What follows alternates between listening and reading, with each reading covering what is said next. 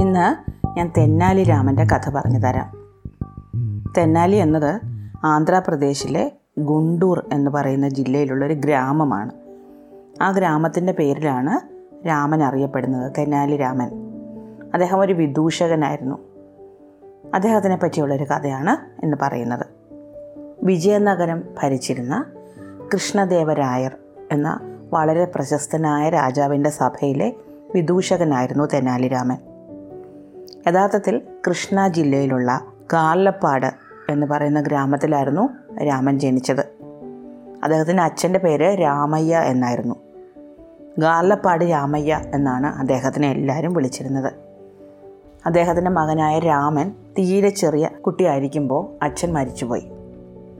അതോടെ അദ്ദേഹം ആ നാട് വിട്ടിട്ട് തെന്നാലിയിലുള്ള അമ്മയുടെ നാട്ടിലേക്ക് വന്നു. അങ്ങനെ അദ്ദേഹത്തിന്റെ പേര് തെന്നാലി രാമൻ എന്നായി തീർന്നു. രാമൻ കുട്ടിക്കാലത്ത് വലിയ കുസൃതിയായിരുന്നു.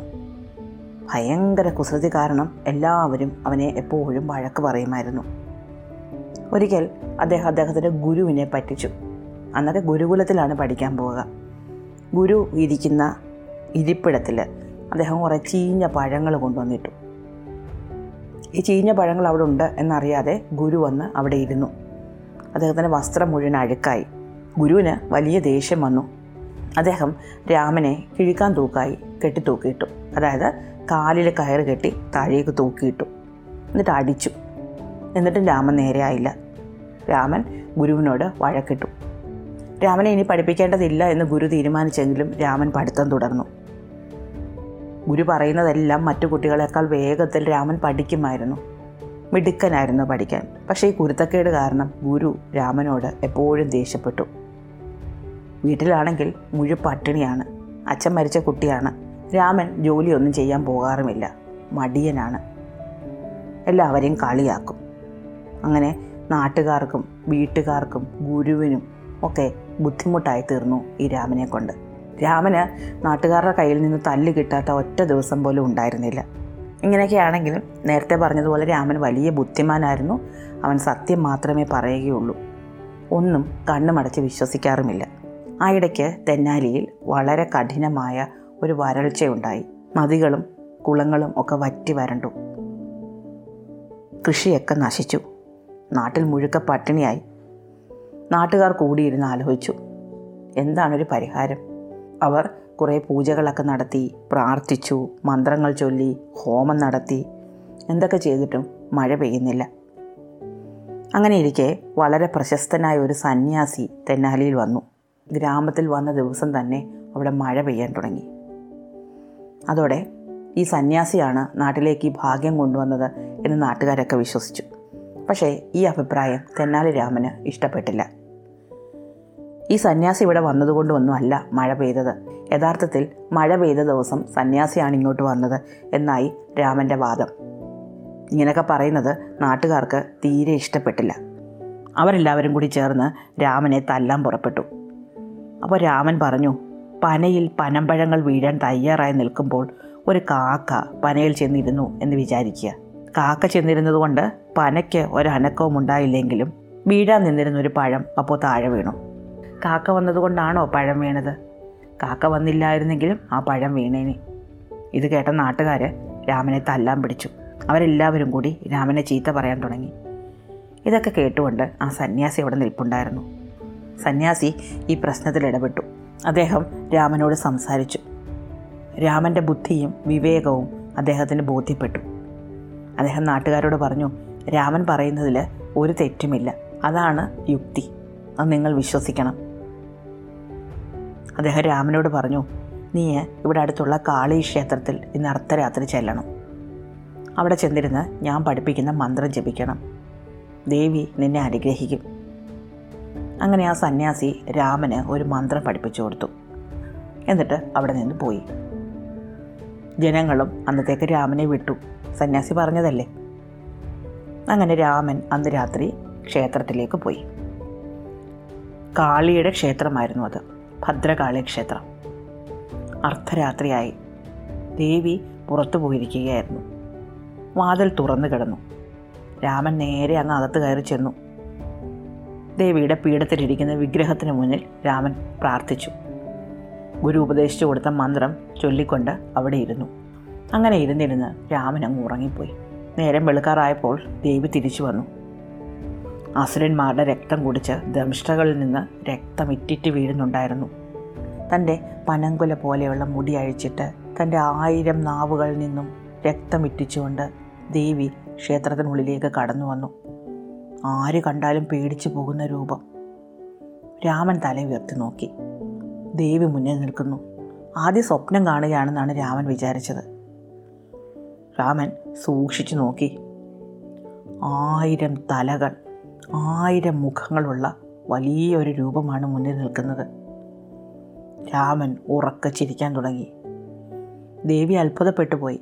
സാധാരണ മനുഷ്യർ ദേവിയെ കണ്ടാൽ ആകെ പേടിച്ചരണ്ടു പോകും. ഇവിടെ ഒരാളിതായിരുന്നു ചിരിക്കുന്നു. ദേവി ചോദിച്ചു എന്താ കുഞ്ഞ് നീ ചിരിക്കുന്നത്? രാമൻ പറഞ്ഞു ദേവി സാധാരണ ജലദോഷം വന്നാലേ എനിക്ക് മൂക്കൊലിക്കും. ഒരു മൂക്കൊലിക്കുമ്പോൾ തന്നെ എത്ര ബുദ്ധിമുട്ടാണ്. ദേവിക്ക് ജലദോഷം വന്നാൽ ഈ ആയിരം മൂക്കം ഒലിക്കാറില്ലേ? അപ്പോൾ എത്ര കഷ്ടപ്പാടായിരിക്കും? അത് ഓർത്തിട്ടാണ് ഞാൻ ചിരിച്ചത്.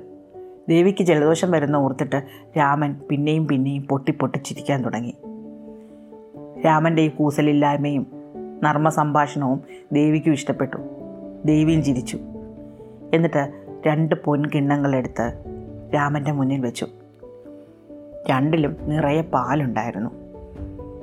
എന്നിട്ട് പറഞ്ഞു വലത് വശത്തിരിക്കുന്ന കിണ്ണത്തിലെ പാൽ കുടിച്ചാൽ നീ വളരെ വലിയ അറിവുള്ളവനാവും ബുദ്ധിമാനാവും. എന്നാൽ ഇടതുവശത്തിരിക്കുന്ന കിണ്ണത്തിലെ പാലാണ് നീ കുടിക്കുന്നതെങ്കിൽ നീ വളരെ വലിയ പണക്കാരനാവും. നിനക്ക് ഒന്ന് മാത്രമേ കുടിക്കാൻ പറ്റൂ ഏതെങ്കിലും ഒന്ന്. എനിക്ക് ഏത് വേണം? അപ്പോൾ രാമൻ ചോദിച്ചു അമ്മേ എനിക്ക് രണ്ടും വേണമെന്നായിരുന്നു ആഗ്രഹം. എന്തായാലും ഒന്നല്ലേ കുടിക്കാൻ പറ്റൂ? എനിക്കൊരു സംശയമുണ്ട്. എന്തുകൊണ്ടാണ് ഈ പണം തരുന്ന പാൽ പുളിക്കുന്നത്? ദേവി പറഞ്ഞു കുട്ടി പണം സമ്പാദിക്കുന്ന മാർഗം മധുരതരമല്ലാത്തത് കൊണ്ടാണ് ആ പണം പുളിക്കുന്നത്. അതുകൊണ്ടാണ് ആ പാലും പുളിക്കുന്നത്. രാമൻ പറഞ്ഞു എന്നാലും എനിക്ക് അത് എത്രമാത്രം പുളിയുള്ളതാണെന്ന് അറിഞ്ഞാൽ കൊള്ളായിരുന്നു. അപ്പോൾ ദേവി പറഞ്ഞു ശരി ഒരു കാര്യം ചെയ്യും. നീ രണ്ട് പാത്രത്തിലും വിരലിട്ടിട്ട് ഒന്ന് രുചി നോക്കിക്കോളൂ. എന്നിട്ട് നിനക്ക് ഏത് പാൽ വേണം എന്ന് പറഞ്ഞാൽ മതി. ദേവി പാത്രങ്ങൾ രാമന്റെ മുന്നിലേക്ക് നീട്ടിവെച്ചു രാമനോ വിരലിടുന്നതിന് പകരം രണ്ട് കൈകളും പാത്രത്തിനുള്ളിലേക്ക് ഇട്ടിട്ട് കോരി അങ്ങ് കുടിച്ചു കളഞ്ഞു. രാമൻ ഇങ്ങനെ ചെയ്യും എന്ന് ദേവി വിചാരിച്ചിരുന്നില്ല. ദേവിക്ക് ദേഷ്യം വന്നു. കുട്ടി നീ എന്താണ് ഈ കാണിച്ചത്? രാമൻ പറഞ്ഞു ദേവി എനിക്ക് രണ്ടും വേണം. എനിക്ക് ബുദ്ധിയുണ്ടായി അറിവുണ്ടായി പക്ഷെ പണമില്ല എന്നുണ്ടെങ്കിൽ കഷ്ടമല്ലേ? അതേസമയം എനിക്ക് ഒരുപാട് പണമുണ്ട് ബുദ്ധിയില്ല എന്ന് വന്നാലും കഷ്ടമാണ്. എനിക്ക് ഏതെങ്കിലും ഒന്നായിട്ട് വേണ്ട. എനിക്ക് രണ്ടും വേണം. അതുകൊണ്ടാണ് ഞാൻ രണ്ട് പാലും കുടിച്ചത്. ദേവ് പറഞ്ഞു പക്ഷെ നീ കാണിച്ചത് അനുസരണക്കേടാണ് ഞാൻ നിന്നോട് രണ്ട് പാത്രത്തിലെ പാൽ കുടിക്കാൻ പറഞ്ഞിരുന്നില്ല. ഒരു പാത്രത്തിലെ പാൽ മാത്രമേ കുടിക്കാവൂ എന്ന് പ്രത്യേകം പറഞ്ഞതുമാണ്. നീ അനുസരണക്കേട് കാണിച്ചു. ദേവിയുടെ മുഖം ചുമന്നു. ദേവി പറഞ്ഞു ഇതിനുള്ള ശിക്ഷ നീ അനുഭവിക്കും. നീ ഒരു വികട കവിയാവും. വികട കവി എന്ന വാക്ക് കേട്ടപ്പോൾ രാമന് ചിരി വന്നു. രാമൻ ചിന്തിച്ചത് വികട കവി എന്ന് തിരിച്ചെഴുതിയാലും വികട കവി എന്ന് തന്നെയാണല്ലോ എന്നാണ്. എന്നാലും രാമൻ ദേവിയുടെ കാൽക്കൽ വീണ് മാപ്പിരുന്നു. അമ്മേ ക്ഷമിക്കണം. ഞാനൊരു ചെറിയ കുട്ടിയാണ്. അവിവേകിയാണ്. അമ്മ ഈ ഭൂലോകത്തിന്റെ മുഴുവൻ അമ്മയാണ്. മക്കളുടെ തെറ്റുകൾ അമ്മയല്ലാതെ മറ്റാരാണ് ക്ഷമിക്കുക? രാമന്റെ വാക്ക് കേട്ട് ദേവിയുടെ മനസ്സലിഞ്ഞു ദേവി പറഞ്ഞു ഞാൻ നിനക്ക് മാപ്പ് തരാം. പക്ഷേ ശിക്ഷ എന്തോ? ആ ശിക്ഷ നീ അനുഭവിച്ചേ തീരൂ. നീ ഒരു മഹാകവിയായി തീരും. ഭാരതത്തിലെ ഏറ്റവും വലിയ വിദൂഷകനുമായി തീരും. ദേവി രാമനെ പിടിച്ചുയർത്തി തലയിൽ കൈവച്ച് അനുഗ്രഹിച്ചു. ദേവി പറഞ്ഞു നീ വിജയനഗര രാജാവായ കൃഷ്ണദേവരായനെ ചെന്ന് കാണണം. അദ്ദേഹം നിന്നെ കൊട്ടാരം വിദൂഷകനാക്കിക്കൊള്ളും. രാമൻ ദേവിയുടെ മുന്നിൽ വണങ്ങി. തലയുയർത്തി നോക്കുമ്പോൾ ദേവിയുമില്ല പാൽക്കിണ്ണങ്ങളുമില്ല. താൻ കണ്ടത് സ്വപ്നമാണോ എന്ന് രാമന് സംശയം തോന്നി. എന്തായാലും കൃഷ്ണദേവരായനെ ചെന്ന് കാണാൻ രാമൻ തീരുമാനിച്ചു. പക്ഷേ എങ്ങനെയാണ് അദ്ദേഹത്തിനെ ചെന്ന് കാണുക? നേരെ ചെന്ന് കണ്ടാൽ അദ്ദേഹത്തിനെ കാണാൻ പറ്റുമോ? എന്നുള്ള കാര്യങ്ങളിലൊക്കെ രാമന് സംശയമുണ്ടായിരുന്നു. എങ്ങനെയെങ്കിലും കൃഷ്ണദേവരായനെ ചെന്ന് കാണണം എന്ന ആഗ്രഹത്തിൽ രാമൻ വളർന്നു. വിവാഹം കഴിച്ചു. ഭാര്യയുടെ പേര് മങ്കമ്മ എന്നായിരുന്നു. വിവാഹം കഴിച്ചതോടെ ദാരിദ്ര്യം കലശലായി. കടം വാങ്ങാൻ നാട്ടിൽ ഇനി ആരും ബാക്കിയില്ലാതായി. എന്തായാലും ദേവി പറഞ്ഞതല്ലേ രാജാവിനെ ചെന്ന് കാണണം എന്ന് തന്നെ രാമൻ തീരുമാനിച്ചു. നേരിട്ട് ചെന്ന് കാണുന്നതിന് പകരം രാമൻ ഒരു കുറുക്കുവഴിയാണ് സ്വീകരിച്ചത്. രാജാവിന്റെ മുഖ്യ പുരോഹിതനായ താതാചാരി. അക്കാലത്ത് മംഗലഗിരി എന്ന് പറയുന്ന സ്ഥലത്ത് ഒരു ഗ്രഹത്തിൽ താമസിക്കുന്നുണ്ടായിരുന്നു. ഒരു ക്ഷേത്രത്തിനടുത്ത്. രാമൻ അദ്ദേഹത്തെ ചെന്ന് കണ്ടു. അദ്ദേഹത്തിന്റെ സേവകനായി കൂടി അദ്ദേഹത്തിനെ സഹായിച്ചു തുടങ്ങി. താതാചാരി എന്ത് പറഞ്ഞാലും രാമൻ ചെയ്തു കൊടുക്കും. ഈ സമയത്ത് രാമൻ ലിംഗപുരാണം എന്ന പേരിലുള്ള ഒരു കാവ്യവും എഴുതി തീർത്തു. സത്യത്തിൽ രാജപുരോഹിതന് രാമന്റെ കഴിവിലും അദ്ദേഹത്തിന്റെ കവിത്വത്തിലും അസൂയ തോന്നിയിരുന്നു. ഇവനെ കൊട്ടാരത്തിൽ എത്തിച്ചാൽ തന്റെ സ്ഥാനവും പ്രശസ്തിയും ഒക്കെ നഷ്ടമാകും എന്ന് രാജഗുരുവിന് തോന്നി. എപ്പോഴൊക്കെ രാമൻ താതാചാരിയോട് രാജാവിനെ അടുത്ത് തന്നെ കൊണ്ടുപോകണം എന്ന് പറയുമ്പോൾ അപ്പോഴൊക്കെ അദ്ദേഹം ആകട്ടെ സമയമാകട്ടെ ഞാൻ പറയാം എന്ന് പറഞ്ഞു. അങ്ങനെ കുറേ കാലം കഴിഞ്ഞ് താതാചാരി തിരിച്ചുപോയി. രാമനോട് സമയമാകുമ്പോൾ വിളിപ്പിക്കാം എന്ന് പറഞ്ഞിട്ടാണ് അദ്ദേഹം പോയത്. രാമൻ തെന്നാലിയിൽ ചെന്ന് രാജപുരോഹിതൻ തന്നെ വിളിക്കുന്നതും കാത്തിരിപ്പായി. വെറുതെ ഇരിക്കുകയായിരുന്നില്ല നാട്ടിലെല്ലാം പറഞ്ഞു നടക്കാനും തുടങ്ങി. താൻ ഉടൻ തന്നെ കൊട്ടാരത്തിലേക്ക് പോവുകയാണ്. താതാചാര്യ തന്നെ ഉടൻ തന്നെ വെളുപ്പിക്കും തനിക്ക് കൊട്ടാരത്തിൽ ജോലി കിട്ടിയിരിക്കുന്നു എന്നൊക്കെ എല്ലാവരോടും പറഞ്ഞു. കുറേ കാലം കഴിഞ്ഞിട്ടും രാമനെ ആരും വിളിച്ചില്ല. നാട്ടുകാരൊക്കെ കളിയാക്കാൻ തുടങ്ങി. ദാ വിജയനഗര രാജാവിന്റെ വിദൂഷകൻ വരുന്നു എന്ന് പറഞ്ഞ് എല്ലാവരും രാമൻ പോകുമ്പോൾ കളിയാക്കും. രാമന് ആകെ നാണക്കേടായി. ഒരു ദിവസം താതാചാര്യയെ ചെന്ന് കാണാൻ രാമൻ അങ്ങ് തീരുമാനിച്ചു. രാമൻ തന്റെ വീടും വീട്ടു സാമാനങ്ങളും വിറ്റ് കുറേ പണമുണ്ടാക്കി ഭാര്യയെയും അമ്മയെയും കൂട്ടി വിജയനഗരത്തിലേക്ക് യാത്രയായി. പോകുന്നതിന് മുമ്പ് നാട്ടുകാരോട് പറഞ്ഞു എന്നെ താതാചാരി ആളയച്ച് വിളിപ്പിച്ചതാണ്. അതുകൊണ്ടാണ് ഞാൻ പോകുന്നത്. വിളിച്ചാൽ ചെല്ലാതിരിക്കാൻ പറ്റില്ലല്ലോ. താതാചാരി എന്റെ അടുത്ത സ്നേഹിതനാണ്. നാട്ടുകാരെല്ലാം ഇത് വിശ്വസിച്ചു. തങ്ങൾ രാമനെ കളിയാക്കിയത് വെറുതെയാണെന്നും രാമൻ കൊട്ടാരത്തിൽ ജോലി കിട്ടിയിട്ട് പോവുകയാണെന്നും അവരെല്ലാവരും കരുതി. രാമനാണെങ്കിലോ ഭാര്യയെയും അമ്മയും കൂട്ടിക്കൊണ്ട് വിജയനഗരത്തിലെത്തി. നാല് മാസം തുടർച്ചയായി യാത്ര ചെയ്തിട്ടാണ് അവരവിടെ എത്തിച്ചേർന്നത്. അവിടെ ചെന്നപ്പോൾ അവിടെ ദസറ ഉത്സവം നടക്കുകയായിരുന്നു. മുമ്പെങ്ങും കണ്ടിട്ടും കേട്ടിട്ടും ഇല്ലാത്ത കാഴ്ചകൾ കണ്ട് രാമന്റെ കണ്ണ് മഞ്ഞളിച്ചു പോയി അപ്പോഴേക്കും രാമന് ഒരു മകനും ഉണ്ടായിരുന്നു. രാമൻ തന്റെ ഭാര്യയെയും അമ്മയെയും മകനെയും ഒരു ബ്രാഹ്മണന്റെ ഗ്രഹത്തിലാക്കി അവരുടെ ചിലവിനുള്ള പണവും ആ ഗ്രഹനാഥനെ ഏൽപ്പിച്ചിട്ട് താതാചാരിയെ കാണാൻ പോയി. താതാചാരി വളരെ വലിയൊരു കൊട്ടാരത്തിലായിരുന്നു താമസിക്കുന്നത്. രാമൻ അവിടെ ചെന്ന് താതാചാരിയെ കാണണം എന്ന് പറഞ്ഞു. വളരെ ദൂരെ നിന്ന് അദ്ദേഹത്തിനെ കാണാൻ വന്ന ഒരു ബ്രാഹ്മണനാണ് എന്ന് കണ്ട് ഭടന്മാർ അദ്ദേഹത്തെ അകത്തേക്ക് കടത്തിവിട്ടു. മട്ടുപ്പാവിലിരുന്ന താതാചാരി രാമൻ വരുന്നത് കണ്ടു. അദ്ദേഹം തന്റെ സേവകരോട് പറഞ്ഞു താ ഒരു ഭ്രാന്തൻ കടന്നു വരുന്നു. അവനെ നല്ല അടി കൊടുത്ത് ഇപ്പോൾ തന്നെ പറഞ്ഞു വിടണം. സേവകരെല്ലാം കൂടി ഓടി വന്ന് രാമനെ പിടിച്ച് നല്ല അടി കൊടുത്ത് പുറത്താക്കി. രാമൻ ശരിക്കും കരഞ്ഞുപോയി ഇത് രാമൻ പ്രതീക്ഷിച്ചിരുന്നില്ല. താൻ എത്ര കഷ്ടപ്പെട്ടാണ് താതാചാരിയെ സേവിച്ചിരുന്നത് എന്ന് രാമൻ ഓർത്തു. തന്നെ കണ്ടാലുടനെ താതാചാരി ഓടി വരുമെന്നും തന്നെ വിളിച്ച് അകത്തേക്ക് കൊണ്ടുപോകുമെന്നും രാജാവിനെ പരിചയപ്പെടുത്തുമെന്നും ഒക്കെയാണ് അദ്ദേഹം കരുതിയിരുന്നത്. അതൊന്നും നടന്നില്ല. മാത്രമല്ല താതാചാരി തന്നെ അപമാനിക്കുകയും ചെയ്തു. രാമൻ നേരെ എഴുന്നേറ്റ് രാജാവിന്റെ കൊട്ടാരത്തിലേക്ക് തന്നെ നടന്നു. ദർബാർ ഹാളിൽ ചെന്നു. അവിടെ വളരെ വലിയൊരു വാദപ്രതിവാദം നടക്കുകയായിരുന്നു. ഉത്തരേന്ത്യയിൽ നിന്നുള്ള ഒരു പണ്ഡിതൻ വന്നിട്ടുണ്ടായിരുന്നു. അദ്ദേഹം പറയുന്നത് ഈ കാണുന്നതെല്ലാം മായയാണെന്നും നമ്മുടെ സുഖങ്ങളും സന്തോഷങ്ങളും എല്ലാം കേവലം തോന്നൽ മാത്രമാണ് എന്നുമാണ്. നമ്മുടെ വിചാരങ്ങളാണ് നമുക്ക് സുഖമോ ദുഃഖമോ പ്രദാനം ചെയ്യുന്നത് എന്നായിരുന്നു അദ്ദേഹത്തിന്റെ വാദം. ഈ വാദം തെറ്റാണെന്ന് സമർത്ഥിക്കാൻ പറ്റിയ ആരും ആ രാജസഭയിൽ ഉണ്ടായിരുന്നില്ല. അദ്ദേഹം വലിയൊരു തത്വജ്ഞാനിയാണല്ലോ എന്നോർത്ത് എല്ലാവരും അത്ഭുതം കൂറിക്കൊണ്ടിരുന്നു. രാജാവ് ചുറ്റും നോക്കി. ഈ പണ്ഡിതനെ തർക്കിച്ച് തോൽപ്പിക്കാൻ പറ്റിയ ഒരാളും തന്റെ സഭയിലില്ലല്ലോ എന്ന് അദ്ദേഹത്തിന് വിഷമം തോന്നി. ഈ സമയത്ത് രാമൻ മുന്നോട്ട് ചെന്നു. എന്നിട്ട് പറഞ്ഞു സുഹൃത്തുക്കളെ ഈ പണ്ഡിതൻ പറഞ്ഞ അനുസരിച്ച് നമുക്ക് സുഖവും ദുഃഖവും തരുന്നത് നമ്മുടെ വിചാരങ്ങളാണല്ലോ. ശരി ഞാൻ സമ്മതിച്ചു.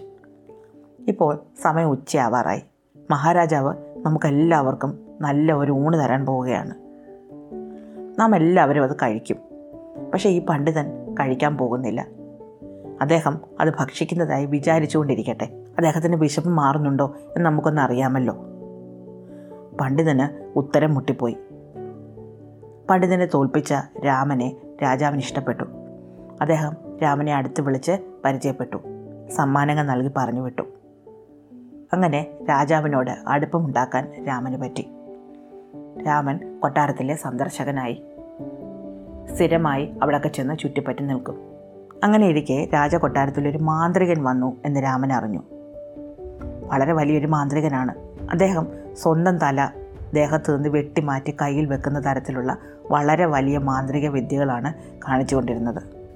ഇതുപോലെയുള്ള മാന്ത്രിക വിദ്യകൾ കാണിച്ച് തന്നെ തോൽപ്പിക്കാൻ പറ്റിയ ആരും ഈ രാജ്യത്തുണ്ടാവുകയില്ല എന്ന് മാന്ത്രികൻ രാജാവിനോട് പറഞ്ഞു. അങ്ങനെ ആരെയെങ്കിലും കണ്ടുപിടിച്ച് തരാമോ എന്ന് അദ്ദേഹത്തിന് വെല്ലുവിളിച്ചു. രാജാവിന് ഇത് വളരെ അപമാനകരമായി തോന്നി. തന്റെ രാജ്യത്ത് ആരെങ്കിലും ഒരാൾ ഇദ്ദേഹത്തിനെ തോൽപ്പിച്ചിരുന്നുവെങ്കിൽ എന്ന് രാജാവ് ആഗ്രഹിച്ചു. ഈ സമയത്താണ് രാമൻ അങ്ങോട്ട് ചെന്നത്. രാമൻ പറഞ്ഞു ഞാൻ കണ്ണടച്ച് കാണിക്കുന്ന ഒരു ജാലവിദ്യ താങ്കൾക്ക് കണ്ണു തുറന്നുകൊണ്ട് കാണിക്കാൻ പറ്റുമോ? മാന്ത്രികൻ സമ്മതിച്ചു. വളരെ സന്തോഷത്തോടെ. കണ്ണടച്ചുകൊണ്ട് ഇയാൾ കാണുന്ന എന്ത് വേലത്തരമാണെങ്കിലും തനിക്ക് കണ്ണു തുറന്ന് ചെയ്യാൻ പറ്റും എന്ന് മാന്ത്രികൻ വിചാരിച്ചു. രാമൻ ഒരു പാത്രം നിറയെ മുളക് പൊടി വരുത്തി. കണ്ണടച്ചു പിടിച്ചുകൊണ്ട് ആ മുളക് പൊടി തന്റെ കണ്ണിന് മീതെ ഇട്ടു. രണ്ട് മിനിറ്റ് നേരം അനങ്ങാതെ നിന്നു. എന്നിട്ട് ആ പൊടി തുടച്ച് കളഞ്ഞു. എന്നിട്ട് കണ്ണു തുറന്നു. ഒരു പാത്രത്തിൽ മുളക് പൊടി മാന്ത്രികന്റെ മുന്നിലേക്ക് നീട്ടി വെച്ചുകൊണ്ട് രാമൻ പറഞ്ഞു ഞാൻ കണ്ണടച്ചുകൊണ്ട് ഏതാ വിദ്യ? താങ്കൾ കണ്ണു തുറന്നുകൊണ്ട് കാണിക്കാമോ? മാന്ത്രികൻ ആകെ വിഷമിച്ചു പോയി. രക്ഷപ്പെടാൻ വേണ്ടി അയാൾ പലതും പറഞ്ഞു നോക്കിയെങ്കിലും ആൾക്കാർ ഉറക്കെ ചിരിക്കാൻ തുടങ്ങി. രാജാവിന് വളരെ വലിയ സന്തോഷം തോന്നി. അദ്ദേഹം ഉടൻ തന്നെ രാമനെ തന്റെ കൊട്ടാരം വിദൂഷകനായി നിയമിച്ചു. അങ്ങനെയാണ് രാമൻ വിജയനഗര രാജ്യത്തെ കൊട്ടാരം വിദൂഷകനായി നിയമിതനായത്. രാമനെപ്പറ്റി ഒരുപാട് കഥകൾ നിലവിലുണ്ട്. അവയൊക്കെ പിന്നീട് ഒരിക്കൽ പറഞ്ഞുതരാം നിർത്തട്ടെ. അടുത്ത കഥ അടുത്ത ദിവസം.